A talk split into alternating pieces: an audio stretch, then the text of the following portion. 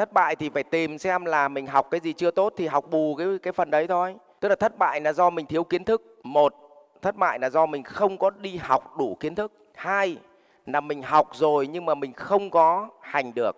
Có đúng không? Thế thì bấy giờ mình mới xem là mình chết ở đâu. Nếu học chưa đủ kiến thức thì học lại.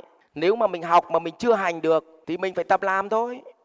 Thất bại cũng có thể là do mình có kiến thức nhưng mình lười, mình mải chơi. Chứ đâu có phải là do học hết. Học nó còn do hành nữa cơ mà. Cả một quá trình thành công nó được diễn tiến như thế này. Thấp nhất là học. Học xong phải tập. Tập xong bắt đầu sai thì gì? Sửa. Sửa xong bắt đầu hành. Nhưng hành muốn thành công thì phải hướng thiện. Tức là mang cái hành này để giúp đời. Thiện xong bắt đầu nó mới xuất ra thành quả. Xuất ra thành quả xong thì bắt đầu với gì? Chuyển. Chuyển cái này là chuyển cho người khác cái kiến thức này. Và mình lại tiếp tục đi học thêm một cái gì? Học cái mới. Xong lại tập. Cả nhà hiểu này không ạ? Và cứ như vậy dần dần mình sẽ gì? Có full giáp.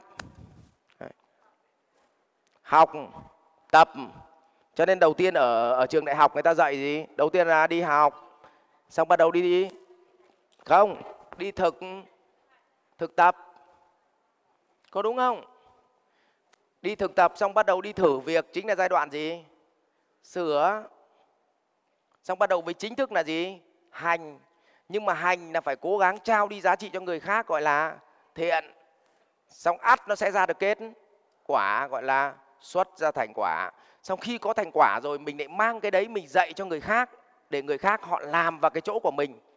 Thì bắt đầu mình lại đi gì? Học thêm cái mới để mình lên cái mới, lên cái tầng cao hơn. Đấy. Đời nó bước đi đúng như vậy thôi mà. Học viện Doanh nhân CEO Việt Nam cảm ơn bạn đã quan tâm theo dõi.